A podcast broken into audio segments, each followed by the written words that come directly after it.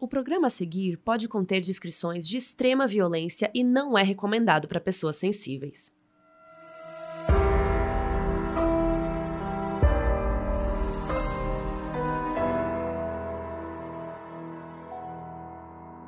Oi Brasil, eu sou a Carol Moreira. E eu sou a Mabê, e hoje a gente vai falar sobre um casal de criminosos que ficaram super famosos no Canadá nos anos 90. Paul Bernardo e Carla Romolka vieram ambos de famílias desajustadas e cresceram cultivando um interesse perigoso pela morte. E eles ficaram conhecidos por dois aspectos. O primeiro era que eles eram muito bonitos, padrãozinho, etc. E o segundo era o nível de crueldade com as vítimas. Essa é a história do Ken e da Barbie do mundo do crime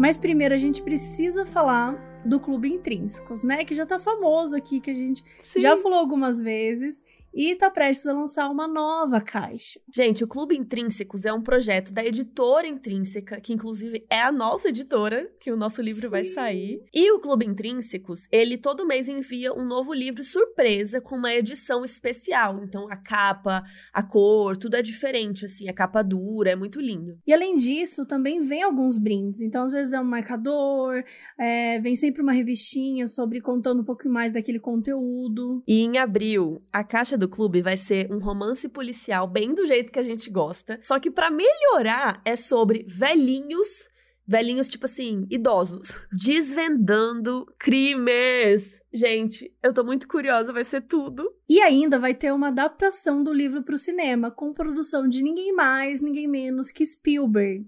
Gente, Gente quero na minha mesa. Agora. Agora. Quero na minha favor. mesa agora. Até às seis. E, gente, tá muito legal porque um dos brindes vai ser um kit de lápis inspirados em vários livros que já passaram pelo clube. Vai ser muito fofo. E outra coisa legal é que quando você vira assinante, você também tem acesso ao Intrínseco Digital, que é um espaço online que vai ter um monte de conteúdo sobre o livro, com artigo, vídeos, guias de leitura.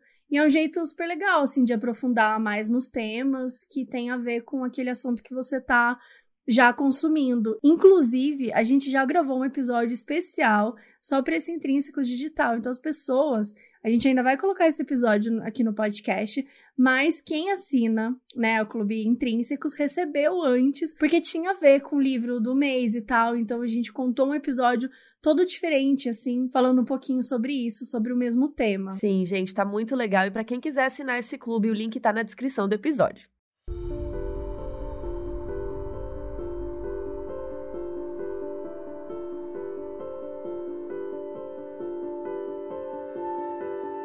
Paul Bernardo nasceu no dia 27 de agosto de 1964, na área de Scarborough, em Ontário, no Canadá. Ele era filho de uma família bem grande. A mãe dele, a Marilyn, tinha sido adotada e foi criada por um advogado bem consagrado, assim, e pela esposa dele. Já o pai, o Kenneth Bernardo, era filho de um empreendedor italiano de sucesso e uma mulher inglesa. A Marilyn e o Kenneth se casaram em 1960, e na época ele tinha se recusado a trabalhar no negócio do pai e se tornou contador. O casal teve um filho e uma filha, mas o Kenneth era bastante abusivo e ele frequentemente ameaçava a esposa. Então a Marilyn, ela se sentiu um pouco carente e tal, e ela começou a ter um caso com o antigo namorado dela e acabou ficando grávida. E, gente, parece coisa de novela, né? Bafo! Bafo demais. E, surpreendentemente, o Kenneth não pirou quando ele descobriu isso. Ele resolveu assumir o bebê como sendo dele, com nome na certidão e tudo. E esse bebê era o Paul. Durante a infância, o Paul foi descrito como um filho exemplar. Ele era super educado, fazia parte dos escoteiros, sabe? Ele era super fofinho, super inteligente. Só que com o passar dos anos, o pai, o Kenneth, foi se tornando cada vez mais perigoso e imprevisível. Gente, chegou ao ponto de quando o Paul tinha só 9 anos, o Kenneth molestou sexualmente uma menininha, uma criança. E aí ele foi acusado de abuso infantil. Como se isso não bastasse, além dessa menina, ele também abusou da própria própria filha, a irmã do Paul. Isso destruiu a família, né? Todos os filhos ficaram profundamente traumatizados, especialmente a, a irmã, né, que foi a vítima, óbvio. E a mãe ficou depressiva, ficou super reclusa, começou a viver no porão, ela começou a comer compulsivamente, ela não queria interagir com ninguém, nem com os próprios filhos. O Paul foi o único filho que não se abalou tanto assim emocionalmente com a situação, mesmo sendo o caçulinha da família. O tempo passou e de alguma forma ele conseguiu se manter estável mesmo nessa família meio complicada. Desde essa época, o Paul aprendeu a se cuidar sozinho. E o primeiro emprego dele foi aos 12 anos, ele trabalhou num restaurante do pai de um amigo dele. E na escola, não importava o quão bem ele ia, os pais nunca tinham incentivado muito bem ele. E aí, tanto na pré-adolescência quanto na adolescência, o Paul, ele era super querido e popular. As pessoas achavam ele realmente muito legal. Ele conversava com todo mundo, tinha zero vergonha de ser escoteiro e de andar com os outros escoteiros na escola. Ele também era muito charmoso, então ele virou o crush de várias meninas nessa época. E ele também ia bem em todas as matérias, trabalhava depois da aula e já demonstrava ter assim um tino muito bom para negócio.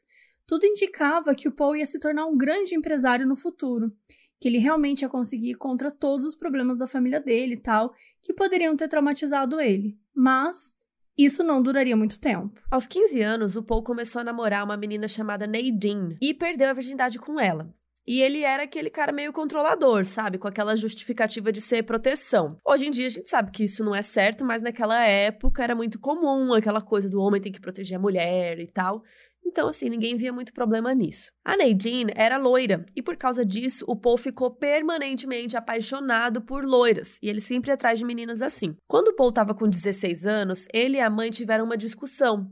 E a Marilyn, a mãe dele, achou que era o momento ideal para contar sobre a paternidade do filho, no meio da treta. Ela contou que o Paul era fruto de um caso, né, do amante lá, e isso mexeu muito com ele. Ali na hora ele chegou a xingar ela, tudo. E essa história também deixou ele com raiva do Kenneth, o pai de criação dele, porque ele pensou: se ele não era nem meu pai de verdade, para que que eu passei por todo aquele sofrimento quando, né, ele foi, enfim, acusado de molestar a menina da minha irmã, então ele ficou pé da vida. E mais que isso, a raiva que ele sentiu da mãe se converteu para todas as mulheres que ele conhecia. Se até então o Paul era cavalheiro, a partir daí ele se tornou um babaca com qualquer garota que chegasse perto dele, chegando inclusive a cometer assédios. Ele começou a andar com os considerados maus exemplos do colégio, os valentões que ficavam rodando na rua de noite, enchendo o saco das pessoas e praticando pequenos furtos. Apesar dele estar com essa galera, o Paul continuou se formando com uma média alta no colégio tal onde ele estudava. E na mesma época, ele e um amigo começaram a trabalhar na Amway, que é uma empresa de venda direta e marketing de rede. O Paul tinha um talento natural para vendas e tal, ele era super expressivo, carismático e cheio de lábia.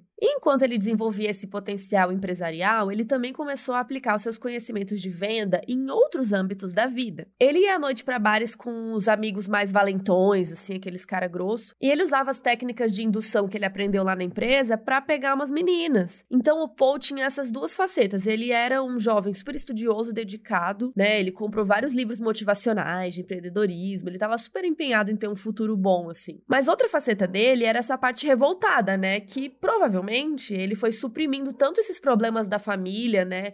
Da infância, da questão do pai e tal. De repente, ele botou tudo isso para fora, né? Essa parte que se revoltava, que saía para beber, para causar, que tinha ódio das mulheres. E durante os últimos anos da adolescência, ele até conseguiu conciliar essas duas partes da personalidade dele. Mas, uma hora, uma delas ia apagar a outra.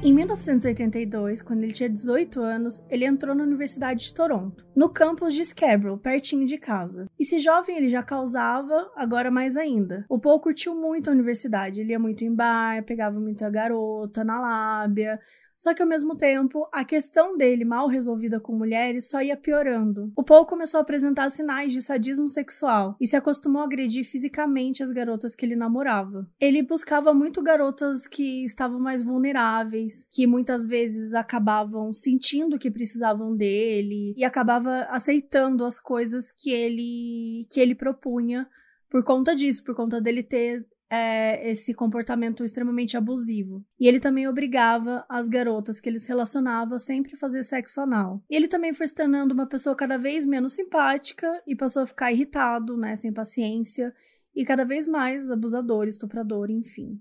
Era um lixo. Os anos se passaram e em 87, quando Paul tinha 22 anos, esse comportamento atingiu um ponto sem volta. No dia 4 de maio, o Paul estava andando na rua e começou a perseguir uma menina até em casa. Ela tinha 21 anos. Quando ela estava quase chegando em casa, o Paul cercou ela num canto e a estuprou por uma hora e meia.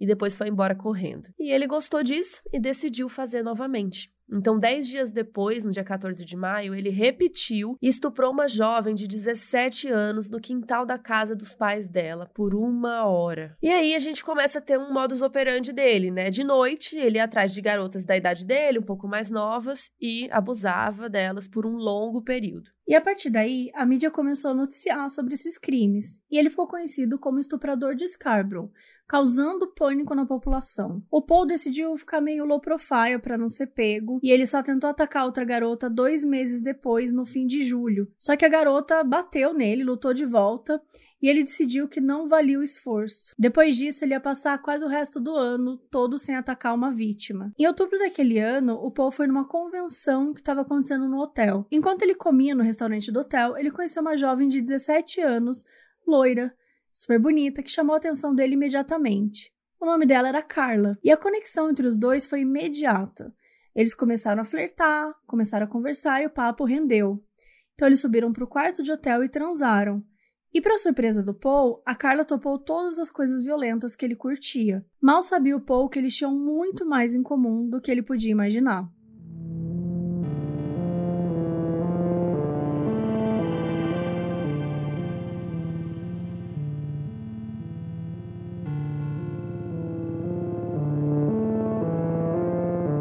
Tá, mas vamos falar um pouco então de quem é essa Carla. A Carla Homolka nasceu no dia 4 de maio de 1970 em Port Credit, também em Ontario. A infância dela tem algumas semelhanças aí com a do Paul. Ela também era filha de um pai estrangeiro, no caso o pai dela era um imigrante da Tchecoslováquia que trabalhava como carteiro viajante. Como Paul, ela também tinha duas irmãs e as três viviam num lar meio complicado. O pai era alcoolista, né, o novo nome que a gente dá para alcoólatra, e frequentemente ameaçava a mãe da Carla. E para piorar tudo, a Carla tinha asma e sempre era internada no hospital com crises graves. E enquanto crescia, ela tinha como porto seguro livros de mistério e detetives. Ela era mega fã da Nancy Drew que é super famosa lá nos Estados Unidos, no Canadá, e também dos Hardy Boys. E à medida que ela foi entrando na adolescência, ela se tornou uma pessoa mais durona, muito provavelmente uma maneira de autodefesa, né? Porque ela vinha de uma família com alguns problemas e tal. Mas ela era uma ótima aluna, ela era super amada pelos professores, ela tinha notas boas, mas com os colegas era outra história. E ela era super ousada, respondona, usava drogas, então ela estava indo aí para um caminho meio complicado. A Carla sentia que ela tinha que cuidar de si mesma sozinha, então desde cedo ela começou a trabalhar. Ela amava muito os animais. Então ela começou a trabalhar numa loja de produtos de animais. Só que ela não amava tanto assim, porque uma vez ela estava na casa de um amigo e jogou o hamster dele pela janela, matando o bichinho. No ensino médio, ela foi se interessando mais e mais por ocultismo e sua principal diversão era assustar os amigos dela. A Carla era aquela amiga que chama para uns rolês estranhos, tipo passear na floresta à noite e tentar se comunicar com os espíritos, aquelas coisas, né, que crianças e adolescentes adoram fazer. E essa obsessão por vida após a morte acabou se desenvolvendo pela morte em si. Ela tinha vários sonhos em que ela ou alguém da vida dela morria e vários desses sonhos tinham teor sexual. Uma vez ela tentou se cortar com uma faca porque ela queria sentir como é que era estar tá correndo risco de vida. Inclusive, isso é uma, uma coisa bem importante da gente falar, porque a automutilação é algo que muitas vezes não é discutido quando é novo. E, infelizmente, muitos jovens acabam cometendo essas coisas até por conta de estar tá com depressão, por estar tá com algum problema, é, alguma, enfim, que envolva a saúde mental. Então, aparentemente, ela fazia isso também. E a maior frustração da Carla é que ninguém entendia algumas alguns gostos dela. Então as pessoas começaram a se afastar, achavam ela muito estranha, muito mórbida. E ela se sentia sozinha no mundo. Isso, claro, até encontrar o Paul. Quando o Paul e a Carla se conheceram no hotel, bateu, né? Eles se deram super bem. E eles também tinham essa coisa de relacionar violência e morte com prazer sexual. Então, rapidamente eles engataram num relacionamento. Isso foi no final de 87, quando ele estava com 23 anos e ela com 17. Não demorou muito para o Paul contar para Carla que ele era o estuprador de Scarborough, e a reação dela foi a melhor possível para ele, porque ela aceitou e não só aceitou, como ela incentivou ele. E nos anos seguintes, ele, ele continuou sendo o estuprador de Scarborough e continuou namorando com ela ao mesmo tempo. Ele abusou de pelo menos 14 pessoas, mas se a gente somar suspeitas que não foram confirmadas, o número pode chegar a 53. E em maio de 88, ele chegou a ser perseguido por um policial que achou ele estranho, achou ele suspeito, só que o Paul se escondeu numa árvore e conseguiu fugir sem o cara ter visto a cara dele direito. Em novembro de 88, a polícia montou uma força-tarefa para poder emboscar o estuprador. Só que não conseguiram achar muita coisa, ninguém tinha muita ideia da identidade dele. Na véspera de Natal de 89, o Paul pediu a Carla em casamento e eles se tornaram oficialmente noivos. Ele tinha 25 e ela 19. Foi um timing bem ruim, porque já no início de 90 o Paul tinha perdido o emprego, lá na firma de contabilidade que ele trabalhava. O emprego era o último traço que tinha sobrado daquele Paul ambicioso, profissional. Assim que ele perdeu o emprego, ele começou a contrabandear cigarros para poder ganhar dinheiro e foi se afundando cada vez mais. Nesse mesmo ano, a polícia decidiu publicar um retrato falado do estuprador de Scarborough e por algum motivo eles estavam com esse desenho desde 87, mas simplesmente nunca tinham publicado. E tá, beleza, publicaram e tal. Alguns antigos colegas de trabalho do Paul viram e ficaram pensando, gente, mas parece muito Paul. É, eles até ligaram pra polícia para falar e tudo, só que vocês já sabem, se vocês são operanders de verdade, vocês sabem que assim, sempre que tem retrato falado, um monte de gente liga lá, achando que é o marido, que é o pai, que é o filho, que é não sei quem. Então eram muitas ligações falando que conheciam alguém parecido e tal. Aí foi um detetive chamado Steve Irwin na casa do Paul para interrogá-lo. Mas, gente, olha que absurdo. O investigador achou que o Paul não tinha cara nem jeito de estuprador. Então, não considerou ele suspeito. Que inferno. Gente, o que, que isso significa? O que, que é o cara de estuprador? Não, significa que o Steve, primeiro, é burro, né? Sim. E segundo, todo aquele preconceito, mas acho que para um lado oposto, né? Seria.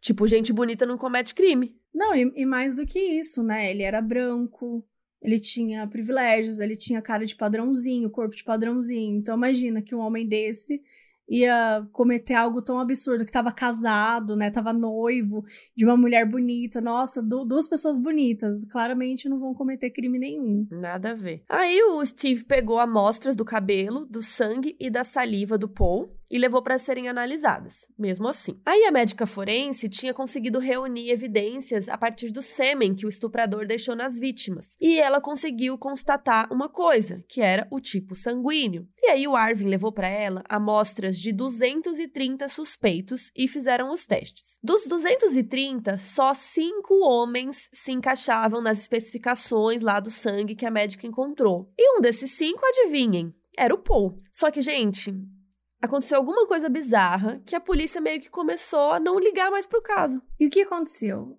Era 1990, o estuprador já tinha parado de agir, então aquele caso tinha parado de ser urgente. Juntou ainda com o fato de que as análises do laboratório naquela época demoravam muito mais tempo, então a polícia foi meio que deixando para lá, ficou desinteressada, começou a mandar outras coisas muito mais urgentes pro laboratório. E aí fica essa coisa de que tinha que mandar as amostras para uma segunda filtragem, Aí passam uns meses, aí chega alguém, ei, alguém já mandou?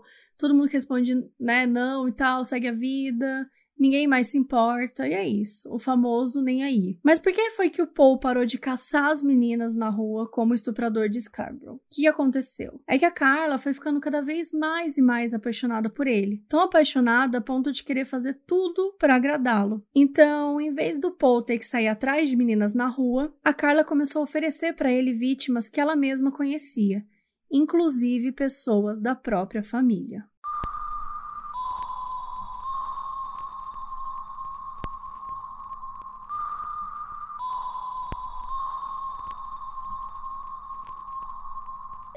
Ainda em 1990, o Paul e a Carla tinham acabado de ficar noivos, então ele começou a passar bastante tempo com a família dela. E os Romoucas, eles gostavam muito dele, achavam ele super educado, instruído, inteligente e tal. E é óbvio que eles não sabiam que o Paul tinha sido demitido lá da firma, e muito menos que ele estava trabalhando como contrabandista. Só que o Paul começou a ficar obcecado pela irmã mais nova da Carla, a Tammy que tinha só 15 anos, quando ele já tinha 25. O Paul sempre procurava jeitos de ficar flertando com a Tammy quando ninguém estava vendo, sabe? Aquela coisa de ficar mandando uma piscadinha, olhando, aquele, aquela coisa. Ele sempre ia pro lado de fora da casa e ficava espiando a Temi pela janela, e ele ficava se masturbando enquanto isso. Com o passar do tempo, quando foi ficando mais tempo na casa e dormindo lá, ele se esgueirava de noite e entrava no quarto da Temi enquanto ela dormia e ficava lá se masturbando enquanto olhava ela. E aí você pensa, né? Como que a Carla reagiu a tudo isso?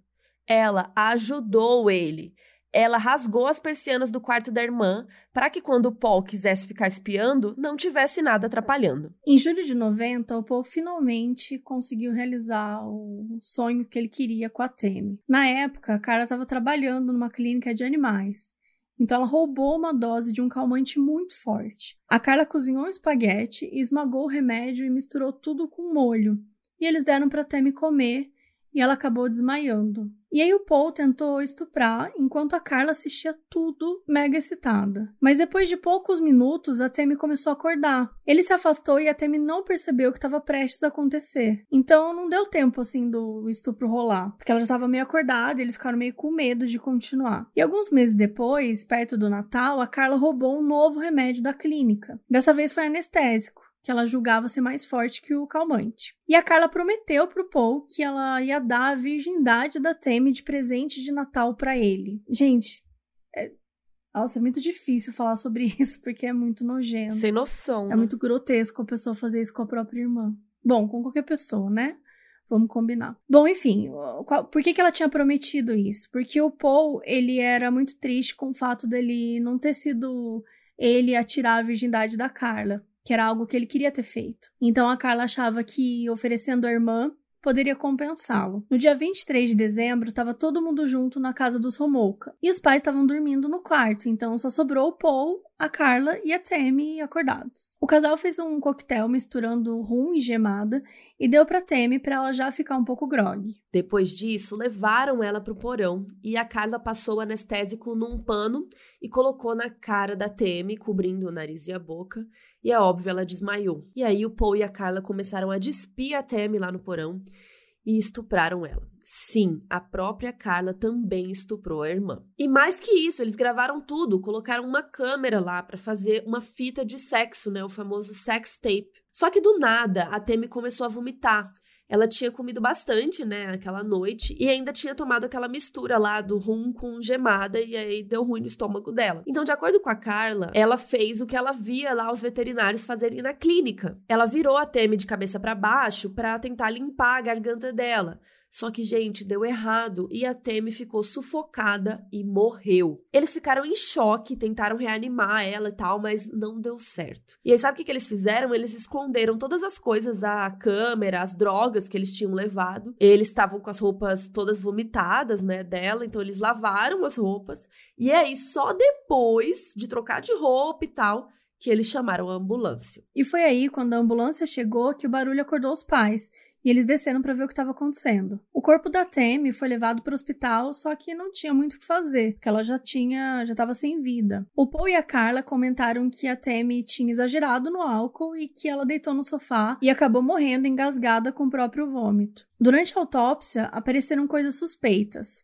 O anestésico que a Carla usou na Temi deixou uma queimadura química no rosto dela. Mas mesmo assim, deram a causa oficial da morte como sufocamento pelo vômito. Tanto os pais quanto a justiça compraram a história. E o Paul e a Carla se livraram de qualquer acusação. Depois disso, o casal resolveu se mudar dali. Alugaram um bangalô na cidade de St. Catherine, que era na mesma área de, do Niágara. E eles disseram que estavam indo embora para os pais poderem viver o luto em paz e tal sem serem incomodados. Mas a verdade é que eles queriam um espaço só para eles, para poder encontrar outra vítima e continuar o que começaram com a Temi e nunca puderam terminar.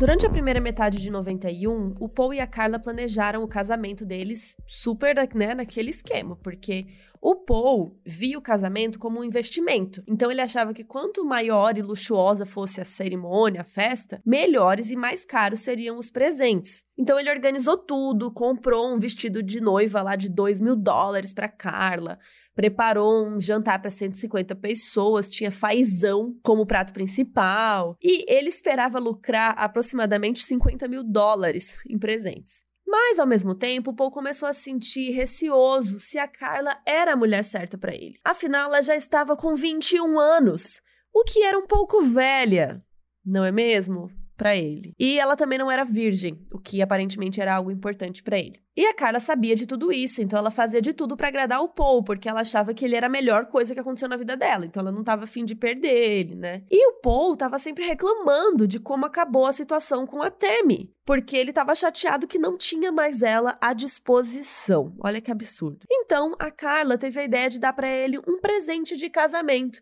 que ele nunca esqueceria: uma menina virgem. Uns anos antes, quando a Carla ainda trabalhava no pet shop, ela conheceu uma garota super fofa que era meio parecida fisicamente com a Temi. O nome dessa menina nunca foi revelado, então ela é chamada de Jane Doe. Esse é um termo usado para quando não se sabe o nome da pessoa, e aqui no Brasil seria como se fosse tipo um Maria da Silva, um nome genérico. Quando alguém morre como indigente, por exemplo, né, sem, sem ninguém saber como é, lá nos Estados Unidos eles enterram a pessoa como John Doe, se for homem, e Jane Doe se for mulher. Então tá, essa garota, a Jane, ela admirava muito a Carla, Achava ela bonita, inteligente, descolada. Então a Carla lembrou dela e em junho de 91, quando faltava alguns dias para o casamento, ela chamou a Jane para conhecer a casa nova dela e elas teriam uma noite só das mulheres. A Jane na época estava com 15 anos e era virgem. A Carla pediu para o Paul sair de casa e disse que ia ligar para ele quando fosse a hora de voltar. A Jane chegou na casa, as duas passaram a noite se divertindo, batendo papo.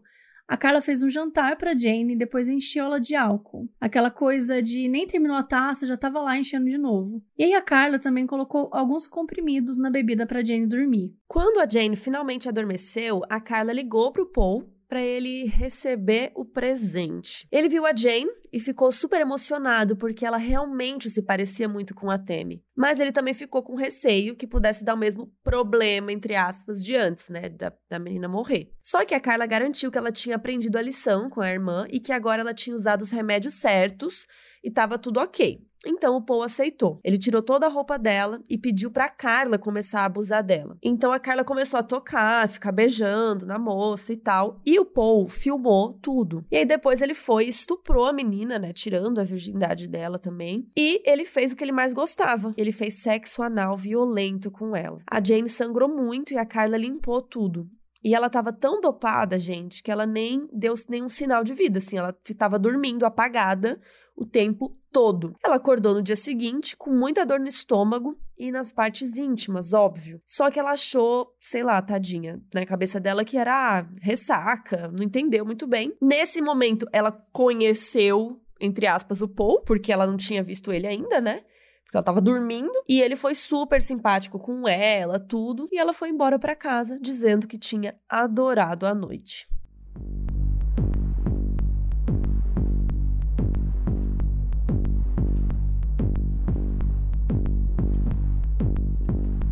E uma semana se passou após o estupro da Jane. E agora a gente vai contar a história de uma adolescente chamada Leslie Mehefi. A Leslie tinha só 14 anos, mas ela era considerada uma jovem super problemática. Ela faltava na escola, era revoltada, roubava lojas e também já fazia sexo nessa idade. Além disso, ela nunca tinha vergonha de falar o que achava, ela falava tudo que vinha na cabeça dela. E ela era LGBT, tinha uma namorada, que nos anos 90 era meio complicado assim para as pessoas entenderem Ainda é hoje, né? A gente sabe, mas enfim, era, era visto, era mais mal visto naquela época. E os pais da Leslie viviam num eterno conflito com ela.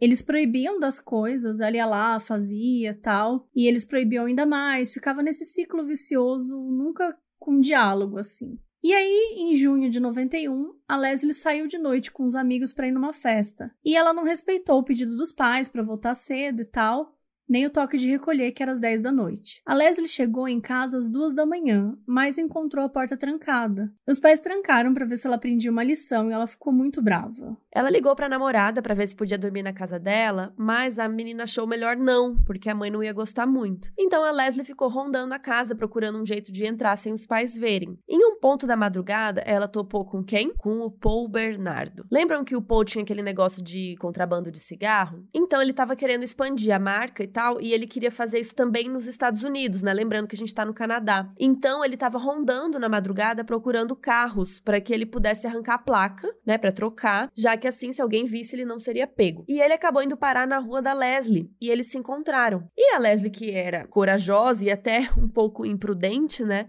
ela não se assustou de estar sozinha no meio da rua com um cara que ela não conhecia. Ao invés disso, ela abordou ele e perguntou se o Paul tinha um cigarro. Ele disse que sim, que estava no carro dele. E ela foi com ele até lá. Chegando mais perto, o Paul ameaçou a Leslie com uma faca e mandou ela entrar no carro. E ele a vendou e levou para casa para ela não saber onde ele morava. Quando chegou, a Carla estava dormindo, então o Paul já começou o estupro sem ela. Ele amarrou a Leslie, tirou a roupa dela e começou a filmar. E uma hora a Carla acordou e ficou brava porque o Paul não tinha chamado ela e disse que ele não se importava com ela e tal. Mas aí o Paul acalmou ela e mandou ela transar com a Leslie. E o Paul ficava instruindo os movimentos que queria que a Carla fizesse e tal, e ia filmando. E depois disso, ele mesmo foi lá e estuprou a Leslie. Só que, diferente da Jane e da Tammy, a Leslie estava acordada e sentindo tudo, então ela gritava, chorava. E quando o Paul foi estuprá-la, como ele né, fazia sempre de forma violenta, ela gritava muito tal. E eles filmaram tudo isso, abusando ela é, a madrugada toda, colocaram algumas músicas para tocar e tal. E o Paul disse uma hora que a Leslie estava indo muito bem, que a pontuação dela até o momento era 10, que o desempenho dela nas próximas horas ia ser essencial para decidir o que ela faria com ela depois, tipo de uma forma super irônica e idiota. Uma hora a venda da Leslie começou a sair e ela estava desesperada, né, com medo, porque ela não podia, né, identificar eles. Ela, eles iam acabar matando ela. Então ela mesma alertou, falou: "Minha venda tá caindo, e o Paul pôs de volta e continuou os abusos. Na manhã seguinte, quando a Leslie estava dormindo, eles mataram ela. Depois disso, o casal decidiu junto o que ia fazer com o corpo. Eles acharam que a melhor maneira de se livrar dela era desmembrando o corpo e envolvendo cada parte em cimento e depois jogar os pedaços no mar. O Paul comprou uma dúzia de sacos de cimento e cortaram ela em vários pedaços com uma serra. Enfim, dirigiram 18 quilômetros para o sul para jogá-la no mar e teve um bloco do cimento que ficou muito pesado, ficou com 90 quilos, que eles não conseguiram jogar muito longe, ficou mais perto da costa. E aí duas semanas se passaram e chegamos no dia 29 de junho de 91, que era o dia do quê?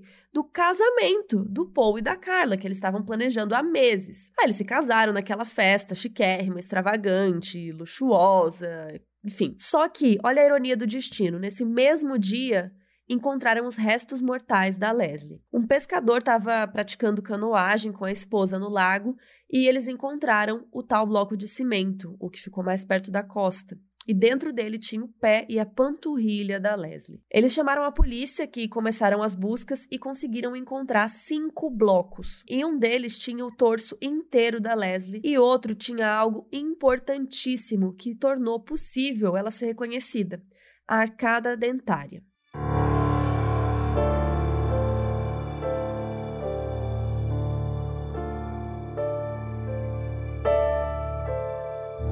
Ano se passou desde o casamento dos dois e da descoberta do corpo da Leslie. Em abril de 92, o Paul e a Carla saíram dirigindo na intenção de uma nova vítima, né, de buscar uma nova vítima. Era de tarde e era véspera de uma sexta-feira santa, então os alunos da escola secundária tinham acabado de ser liberados. O casal estava passando por perto assim nessa hora e eles decidiram é, se interessaram por uma jovem chamada Kristen French. A Kristen tinha 15 anos, era alta, morena, quebrando o padrão do Paul, né?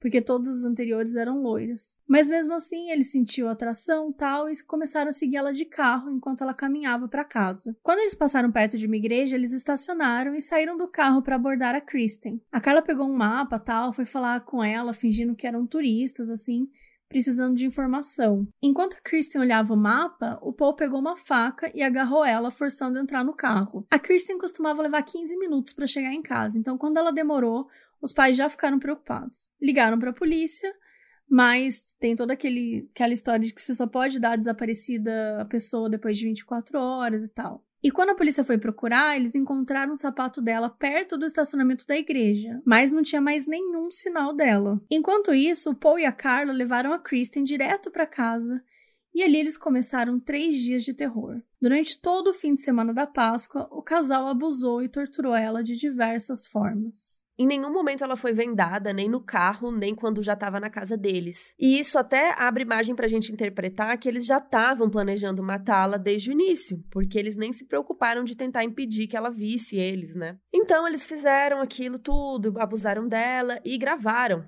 Gravaram tudo. A Kristen até tentou cooperar, entre aspas, muitas aspas, com eles, porque ela pensou que era melhor obedecer e depois talvez ser libertada. Então, tudo que eles mandavam, ela obedecia. E isso deixou o Paul querendo ver até onde era o limite dela. Então, ele começou até a ameaçar, a fazer xixi e cocô em cima dela, enfim.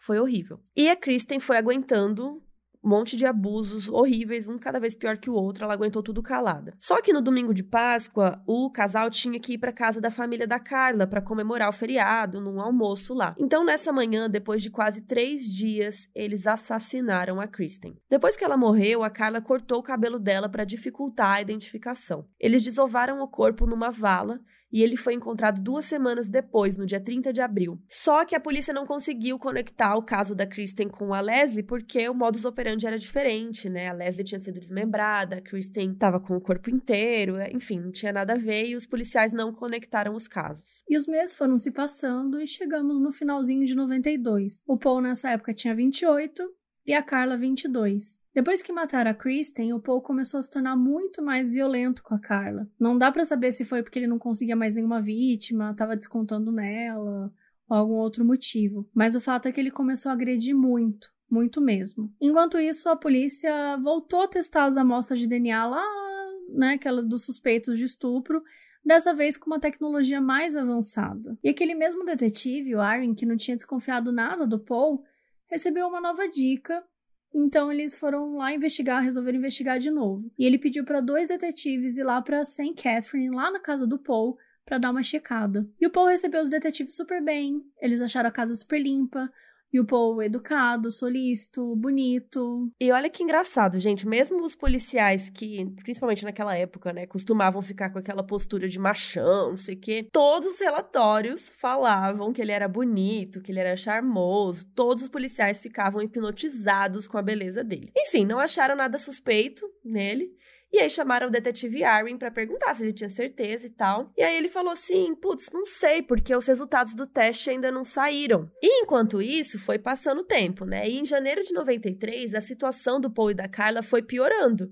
Chegou no ponto dele agredir ela com uma lanterna e ela ficou com os dois olhos roxos. A família dela resolveu intervir, os pais convenceram ela a prestar uma queixa contra o Paul, né, violência doméstica e tal. E ela foi pro hospital e começou a ser interrogada pelos policiais. E aí, olha quem percebeu que tinha uma coisa estranha. O detetive Irwin, ele olhou lá a queixa contra o Paul, ele falou: "Cara, isso aqui tá esquisito". E meio que com uma coincidência assim, já em fevereiro, um pouquinho depois, já saíram as amostras de DNA que estavam sendo testadas esse tempo todo. E o que que as amostras diziam? Que o Paul era o estuprador de Scarborough.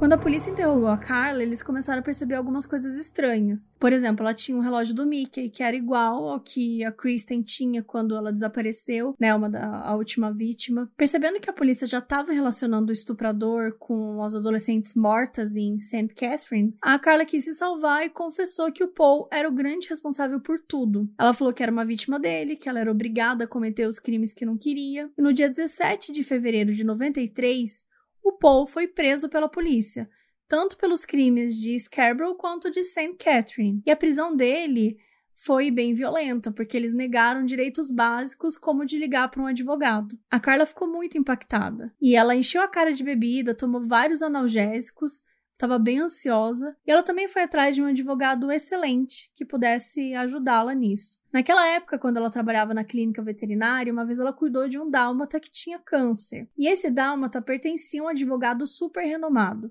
chamado George Walker. E ele lembrava da Carla com muito carinho, então ele resolveu defendê-la. E ela não contou toda a história para ele de início, assim. Antes ele achava que ela tinha saído, né, que ela era realmente uma vítima do Paul, mas depois, com o tempo, foi percebendo que ela tinha participado também dos crimes. Em 19 de fevereiro, dois dias depois do Paul ser preso, a polícia conseguiu um mandado de busca para vasculhar a casa deles. Tinha tanta, mas tanta coisa, que a polícia passou 71 horas lá dentro. O Paul tinha uma descrição por escrito de vários estupros que ele cometeu em Scarborough. Tinha uma biblioteca inteira de livros e vídeos divididos em três tópicos: pornografia, desvio sexual e serial killers. Acharam também um vídeo que compilava gravações da Carla abusando de duas das vítimas. Duas semanas depois, o George Walker, o advogado da Carla, teve uma reunião com um representante da promotoria. Só que, como era um caso muito importante, não foi o procurador-geral lá, o promotor, que falou com ele. Ao invés disso, o cara chamou um especialista em barganha e esse especialista que conversou com o advogado da Carla. Por quê? Eles queriam que a Carla testemunhasse contra o Paul, e em troca disso, as coisas iam sair um pouco mais leves para ela. O tal especialista em barganha propôs isso para o advogado e eles concordaram da Carla ser condenada só, entre aspas, né, a 12 anos por cada vítima, a Leslie e a Kristen. Mas que ela ia cumprir as duas sentenças ao mesmo tempo, então ao invés de 24, seriam 12 anos. Além disso, seria possível ela conseguir liberdade condicional por um bom comportamento depois de só três anos. E o negociador falou que ele faria o possível para ela cumprir a pena em um hospital psiquiátrico, ao invés de ser um presídio. Então, no início de março, ela foi internada num hospital psiquiátrico para ser avaliada. Enquanto ela estava lá, ela escreveu uma carta para os pais e para a irmã dela que estava viva. E a gente vai ler agora. Querida mãe, Pai e Lori. Essa é a carta mais difícil que eu já tive que escrever e provavelmente todos vocês vão me odiar depois de lê-la. Eu guardei isso dentro de mim por tanto tempo e simplesmente não posso mais mentir para vocês. Paul e eu somos os responsáveis pela morte de Tammy. Paul estava apaixonado por ela e queria fazer sexo com ela.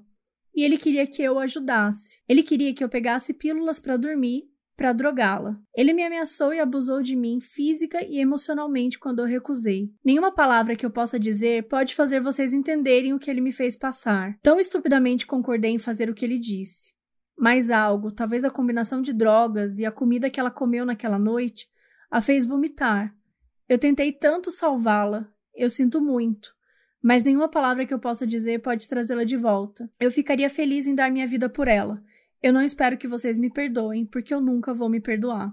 E essa foi a carta. O julgamento da Carla rolou alguns meses depois, em junho de 93, e foi tudo super tranquilo porque o advogado já tinha feito esse acordo com a promotoria. Tiveram testemunhos da própria Carla e do psiquiatra que ficou responsável por ela na clínica. Ele falou que a Carla sabia o que estava acontecendo, mas que ela se sentia incapaz de agir em defesa dela mesma ou de qualquer outra pessoa. O médico falou que ela provavelmente ficou paralisada de medo e por causa disso foi se tornando obediente, né, uma servente do Paul. A mídia não teve acesso a quase nenhuma informação do julgamento, até porque estavam botando bastante fogo fogo no negócio. E muita gente ficou indignada porque acharam que a sentença dela era muito leve e tal. E aí, nesse período, já começou aquela corrida pelo furo, né? Qualquer veículo que conseguisse alguma informação já bombava e tal. E nessa época começaram a chamar o casal de Barbie e Ken do crime, já que os dois eram loiros, brancos, padrãozinho, né? E eram considerados bem bonitos. Mas, mesmo com esse circo todo, acabou que o acordo da Carla com a promotoria foi cumprido.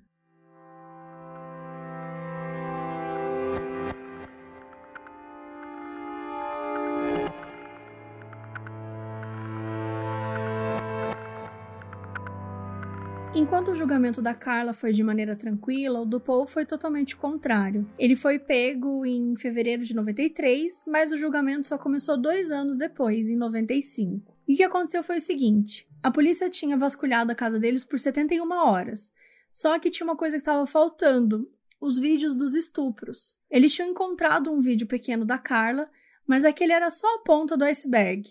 Tinha vídeos longuíssimos que o Paul tinha gravado de cada vítima enquanto elas eram abusadas. Só que a polícia não conseguia encontrar esses vídeos por nada. E eles eram peças-chave para poder condenar o Paul. Então não dava para ter julgamento sem eles. E o Paul sabia disso. Então o que ele fez? Em maio de 93, antes mesmo do julgamento da Carla, ele já tinha um advogado, que era o Ken Murray. E ele revelou para o Murray onde ele guardava as fitas, que era em casa, escondido numa luminária de teto no banheiro do andar de cima. O Paul mandou o Murray ir lá para pegar as fitas e para ele esconder.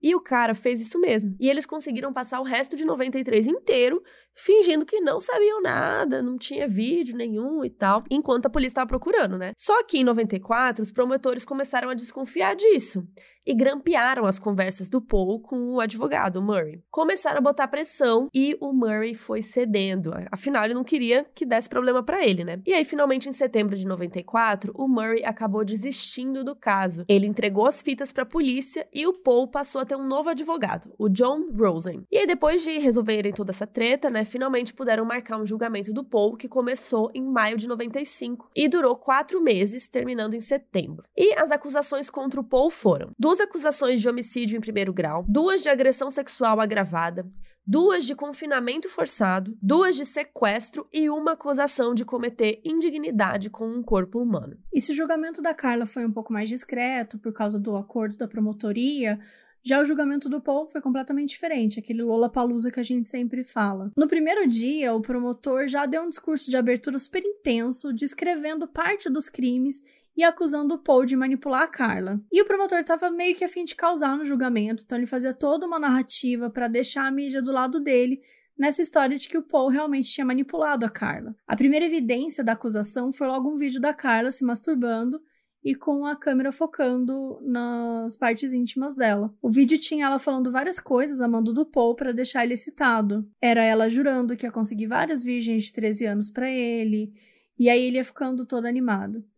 Depois, foi passando para os vídeos da vítima, sempre focando no Paul como um pervertido sexual. No dia 29 de junho, já com um mês de julgamento, foi a vez da Carla depor, como né, tinha sido combinado, e ela falou várias coisas. Falou que ele obrigou ela a usar uma coleira de cachorro, que botou um arame na vagina dela, que tentou estrangular ela com um fio de arame, que o Paul insistia muito nessa coisa de estrangular, que era algo que ele gostava muito e que ele precisava que a mulher dele aceitasse isso. A Carla também contou que quando ela recusava a fazer algo que ele queria, ele ameaçava ela. Primeiro xingava, né, nomes machistas, horríveis, enfim, e falava que era aquele clássico do relacionamento abusivo que ela não ia conseguir nada sem ele, que ninguém ia amar ela. E aí, nesse julgamento, que a gente chega nas duas versões das mortes das vítimas. Porque a Carla disse uma coisa e o Paul disse outra. Sobre a Leslie, o Paul disse que a Carla deu uma injeção letal nela e a Carla disse que o Paul que estrangulou ela. Sobre a Kristen, a Carla falou que o Paul estrangulou ela por sete minutos. Já o Paul falou que a Carla ficou batendo nela com um martelo de borracha. E quando a Kristen tentou se mover, ela acabou morrendo estrangulada com uma corda que estava presa num baú e amarrando o pescoço dela. E lembrando, né, que a Carla fez esse acordo com a promotoria para ajudar a ferrar o Paul em troca de pegarem leve com ela. Então, assim, será que é verdade essa versão que ela contou também, né? Ou a própria dele, a gente não tem como saber quem estava falando aí a verdade. Tanto que quando chegou a vez da defesa, o advogado fez de tudo para descredibilizar a Carla e mostrar que não tinha nada disso dela ser vítima do Paul e sim que eles agiam juntos. Ele argumentou que a Carla estava no juízo completo durante todos os crimes e que ela era mais organizada entre os dois. Ele usou de exemplo o assassinato da Kirsten, dizendo que a Carla que ficou prestando atenção no horário, porque eles tinham que passar o domingo de Páscoa com a família dela. O advogado falou que se ela não fosse uma cabeça pensante, só uma vítima, não teria ligado para isso. E a defesa que ele fez foi super eficiente, porque ele passou mais tempo tentando provar que a Carla tinha culpa do que salvar o próprio cliente. No fim, em setembro, aos 31 anos, o Paul foi condenado à prisão perpétua por sequestro, estupro e assassinato das vítimas. E ele foi condenado à prisão perpétua com chance de liberdade condicional apenas após 25 anos preso.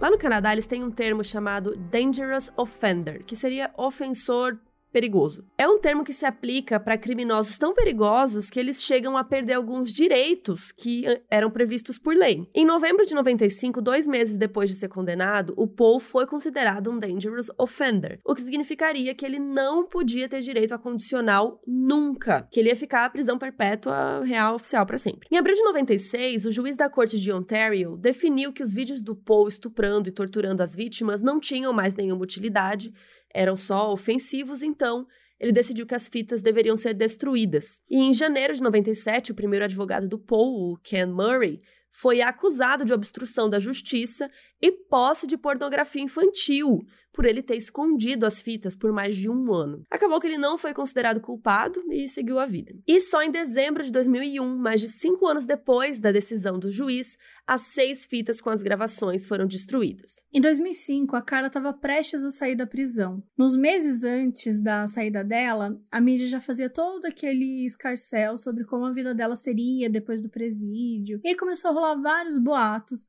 um dizendo que ela ia se mudar para o Quebec, porque como é a cidade do Canadá que fala francês tal, encheriam menos o saco dela por lá. Outro boato de que ela ia fugir para outro continente, para algum país que ninguém soubesse quem é ela. Enfim, muita gente estava ansioso, querendo saber o que ia acontecer.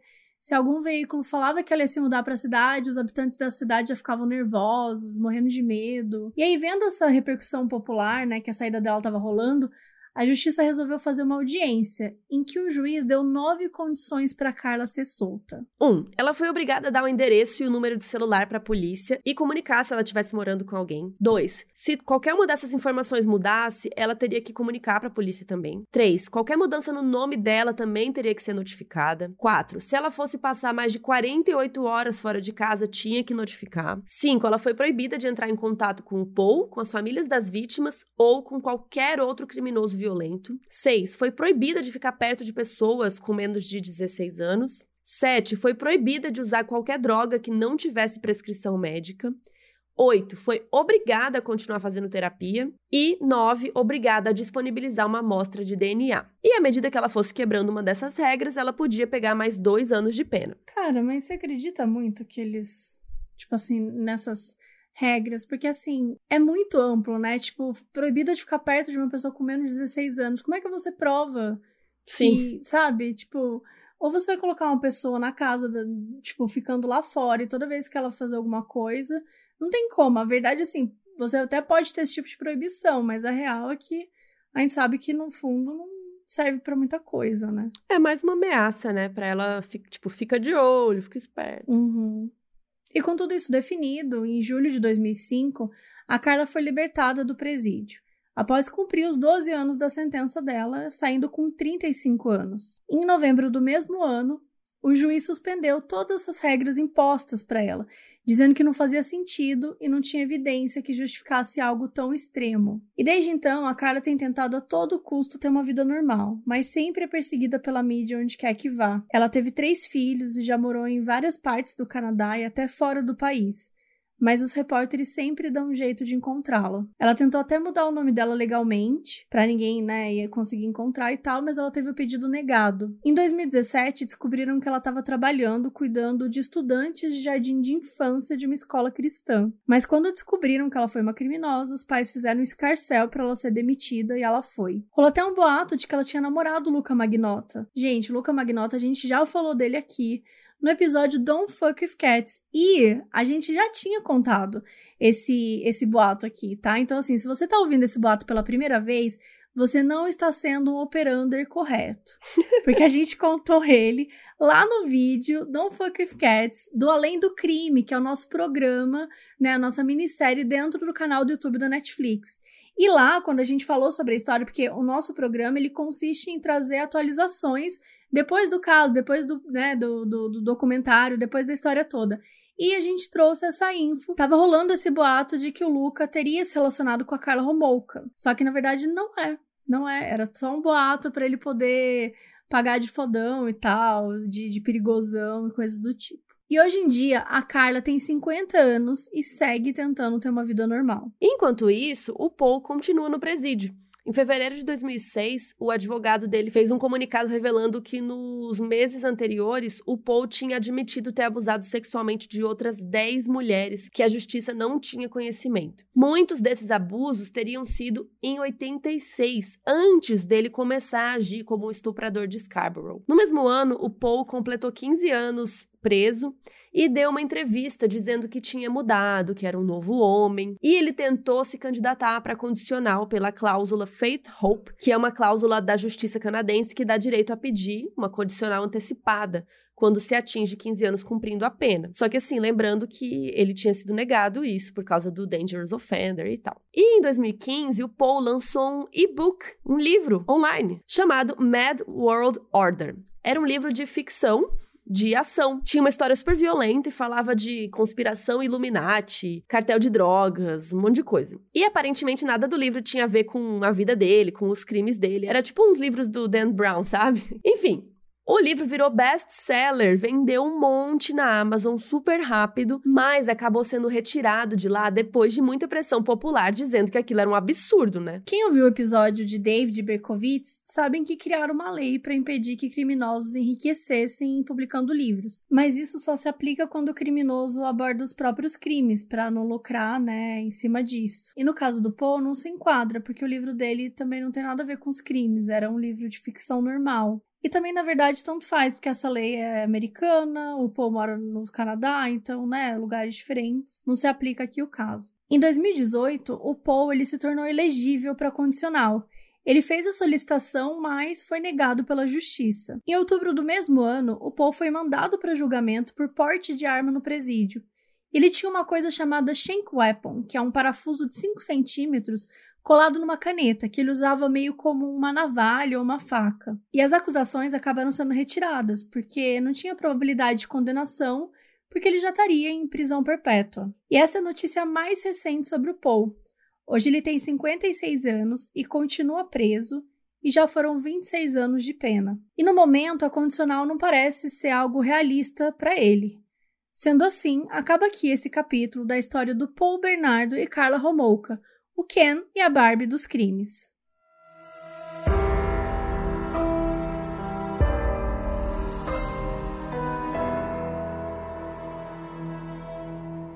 Esse episódio foi escrito por Luiz Leite e apresentado por Carol Moreira e Mabê Bonafé.